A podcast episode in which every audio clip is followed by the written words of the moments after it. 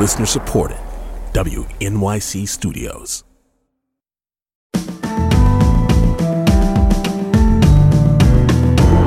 From WNYC Studios, I'm Brian Lehrer. This is my daily politics podcast. It's Thursday, August 3rd. Now, how mainstream American Jewish groups that rarely criticize Israel are reacting to the new law there weakening the judiciary? And what are the implications for U.S. Israel relations at the governmental level? With us for this is Ron Kampeas, Washington Bureau Chief for JTA, the Jewish Telegraphic Agency. That's a news organization. Ron, thanks for joining us. Welcome to WNYC. Can you start by reminding people of what the change in the law actually entails?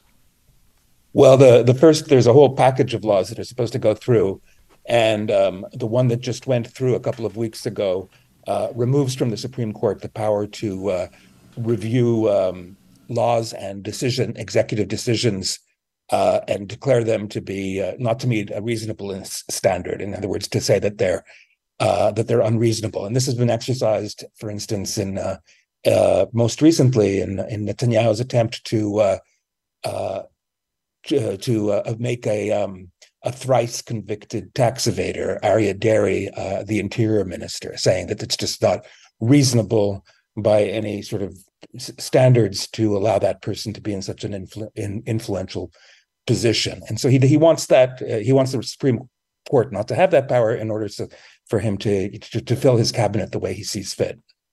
Before we get to the American Jewish reaction, uh, that is the American Jewish reaction, just for a little more context from over there, there have been big protests in Israel. A lot of people have seen that in the news. How big, and are they continuing? Yeah, the protests are continuing from what I can see. I mean, I think people, you know, Netanyahu certainly hoped that they would peter off as soon as they started in February. They're, how big is like, uh, it's hard to say because, you know, police in Israel don't give counts because they don't want to be accused of being partisan one way or the other. But the protesters say that they're in the uh, the hundreds of thousands. Uh, yeah, a couple of hundred thousand in Tel Aviv, a couple of hundred thousand, or maybe a little less across the rest of the country. And um, and and the and uh, Netanyahu, like I said, he'd hoped that they'd they would peter out, but they they haven't. Now the uh, Knesset is in recess. I think he hopes that's going to give him a bit of a breather. But then you're still seeing the protesters coming out because what what happens in Israel Knesset recesses in July. Supposedly, nothing's supposed to happen until after the Jewish holidays in late September, uh, and, and, nothing will happen legislatively. So, at least in the immediate sense, there's nothing to spur the pro- protests. But nonetheless, they're they're they're going out.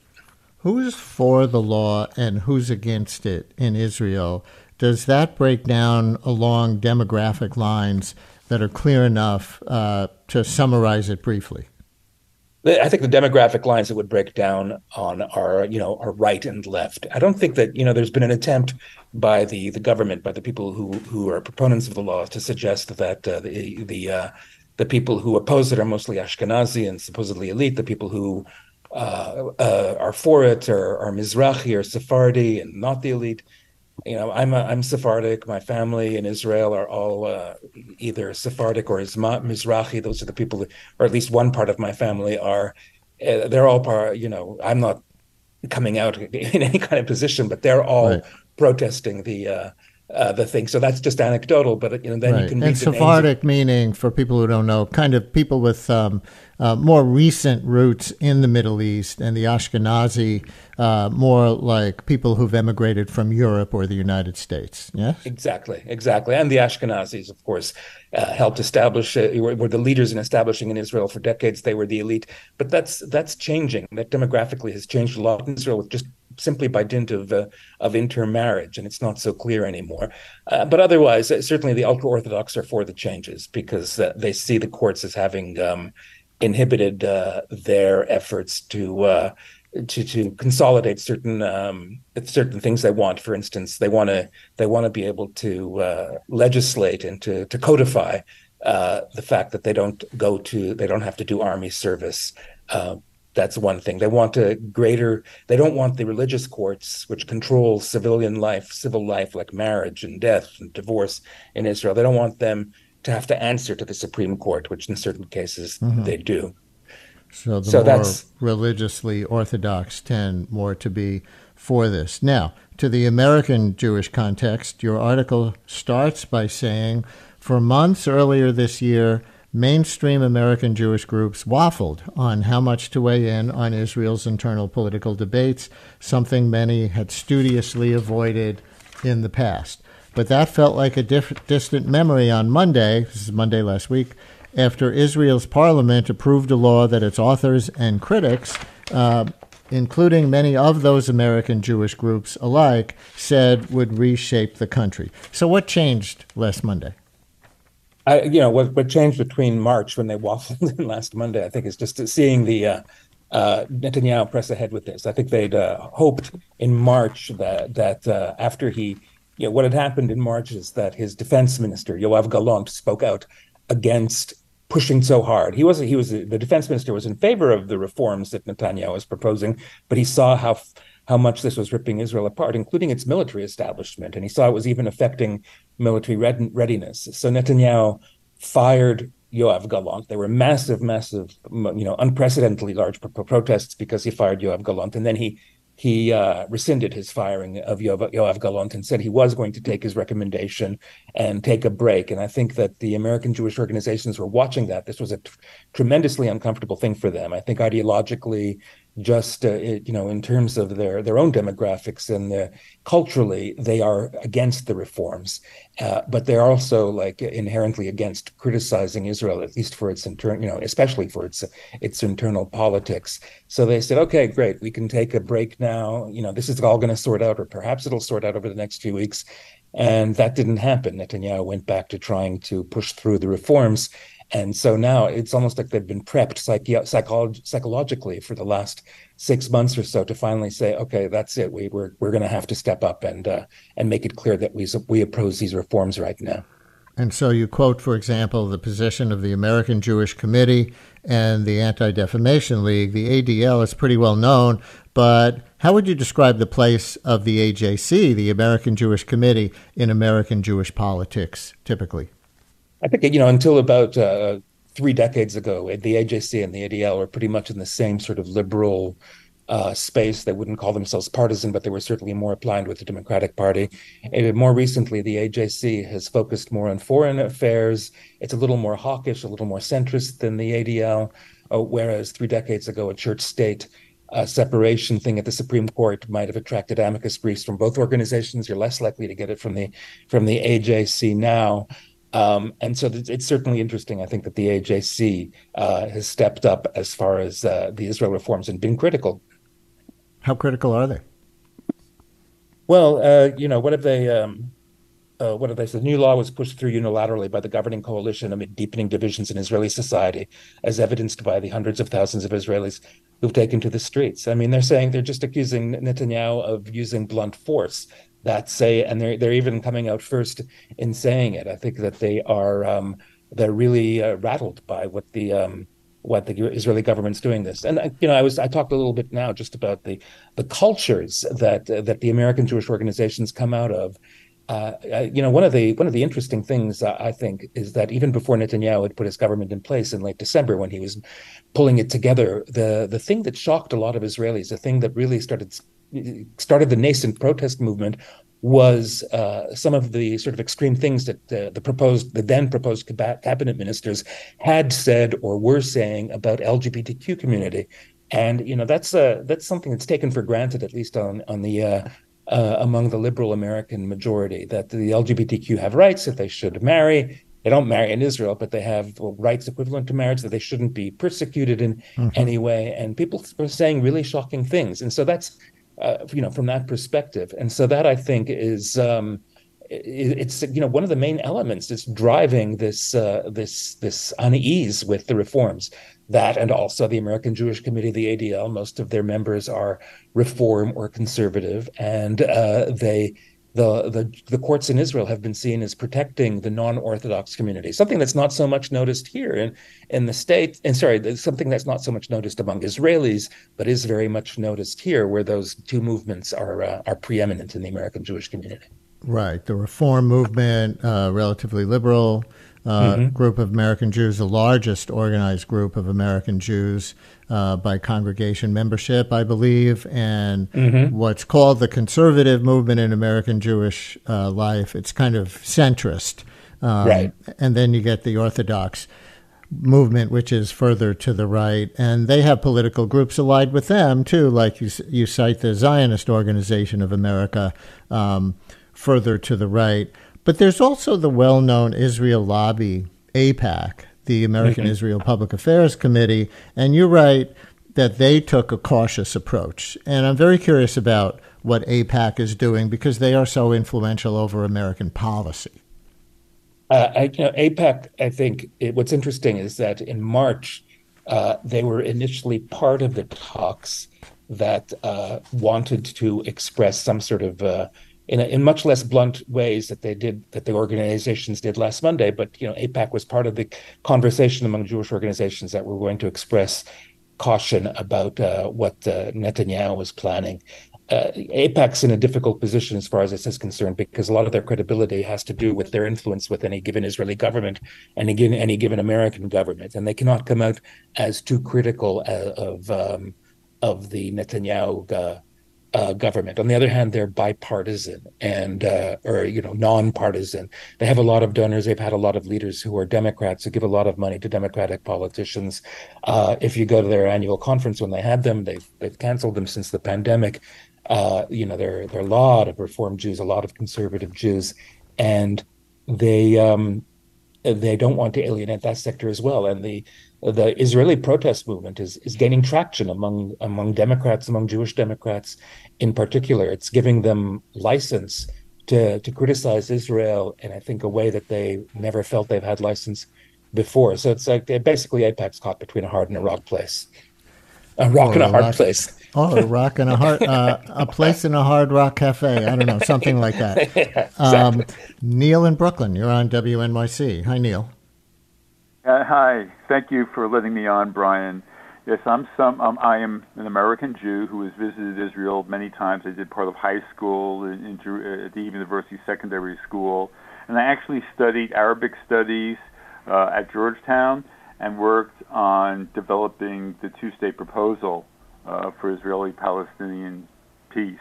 Um, and this government is ignoring a tenet that democracy is not just a dictatorship of majority over minority. In America, we have split government. The Israeli gov- system is very different.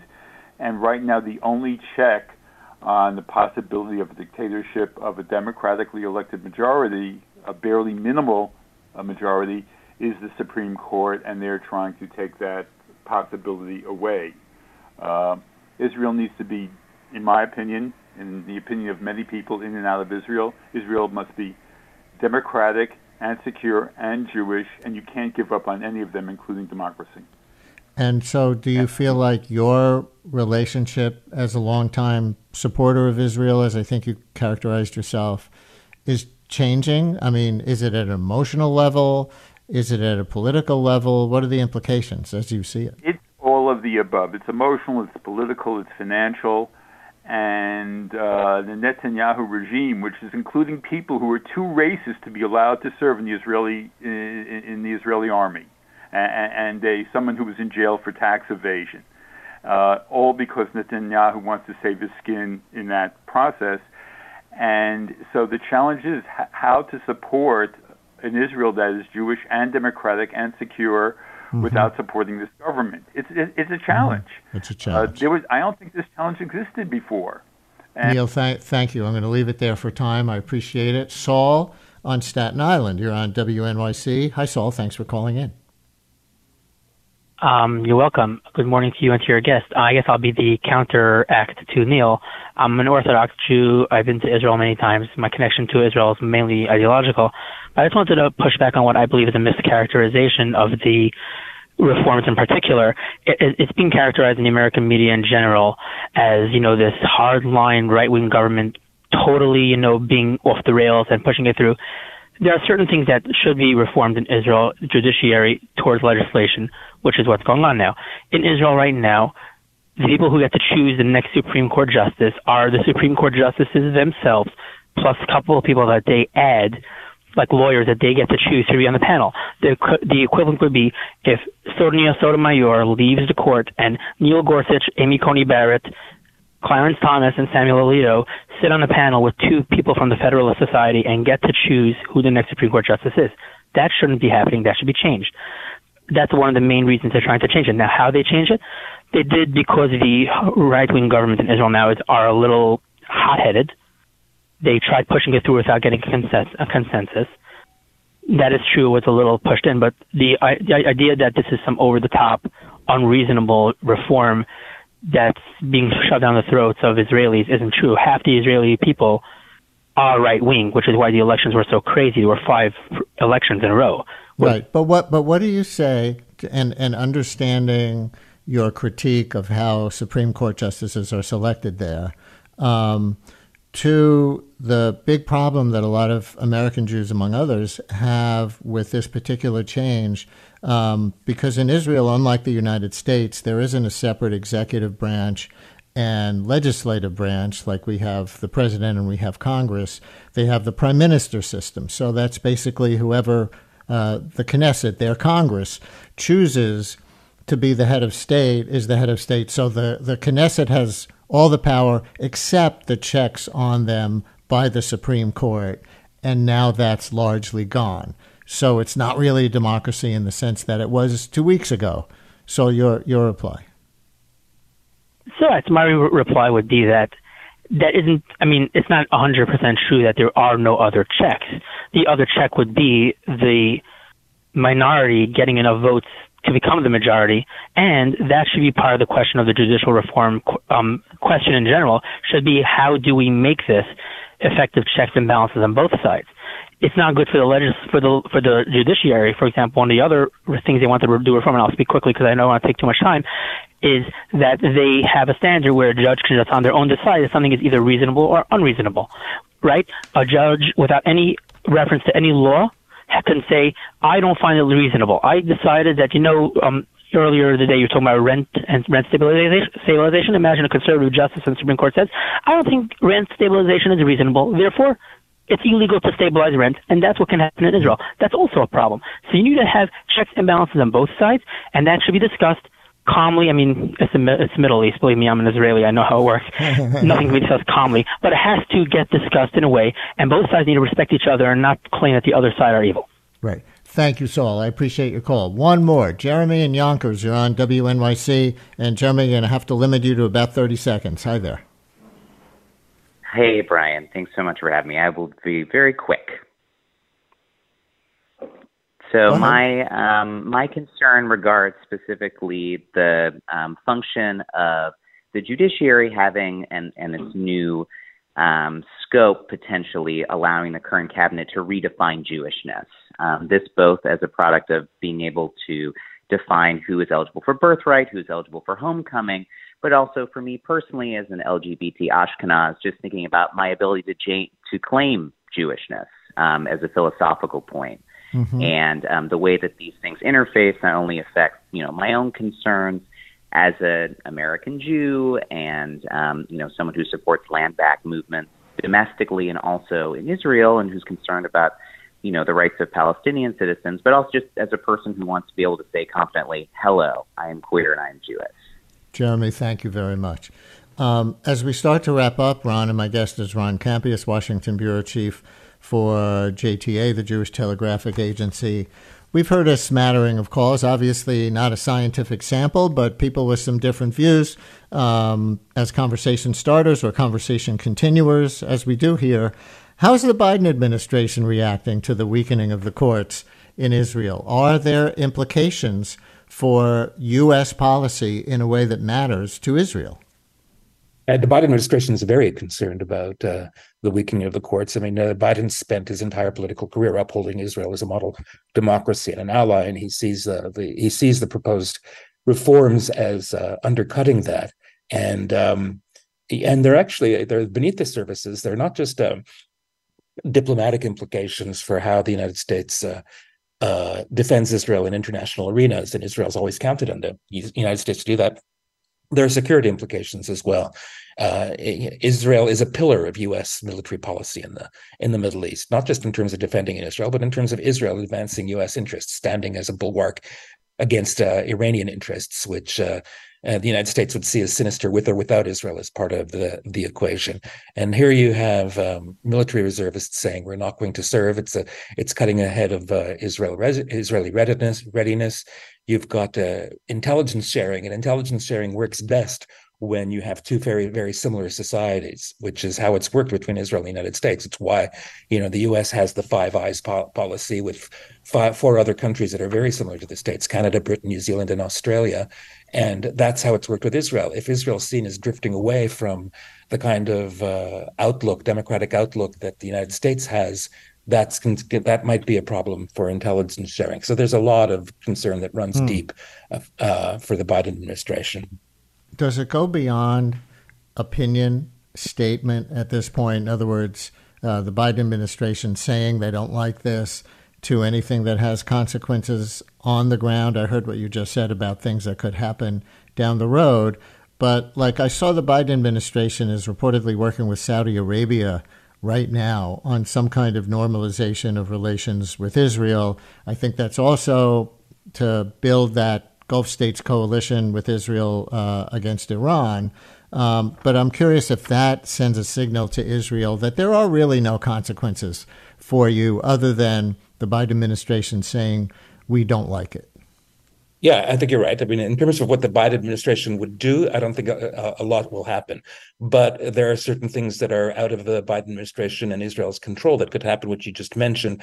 Whereas, you know, whereas the Biden administration thinks it's incredibly important to bring together a coalition coalition that would stand against Iran, and an Israeli-Saudi relationship would definitely consolidate that. The Saudis might be the key actors here. They might they might retreat from any. They are making noises that they would retreat. Even like the the existing allies or the existing partners that came in through the Abraham Accords are saying, you know, we don't want. Please, Prime Minister Netanyahu, don't come visit Bahrain right now. Don't come visit the United Arab Emirates. So it's even undercutting those important accords, which were achieved under the Trump administration. So uh, the, I think uh, you know things that Netanyahu doesn't want to happen could happen, even if the Biden administration is as as right. pliant as can be. By the way, in our last thirty seconds, does it hurt the Palestinian cause? Let's say the cause of a of a two state solution, if I can put it that way. Each time an Arab country makes a pact with Israel that doesn't include Palestinian self determination of some kind in the bargain. You know, I think that there there are Palestinians who certainly posit that, who put that forward. I, I don't know if it's necessarily true. I think that uh, the United Arab Emirates uh, uh, said when it got into the Abraham Accords, we can have a positive influence for the Palestinians, and they actually proved it at least in the short term, practically by keeping uh, Netanyahu from ex- uh, from annexing part of the uh, of the West Bank. So, you know, there are, I think, from a Palestinian perspective, there are pros and cons. And there we leave it with Ron Kampeas, Washington Bureau Chief for JTA, the Jewish Telegraphic Agency. Thank you so much for joining us. Thank you. Thank you for having me.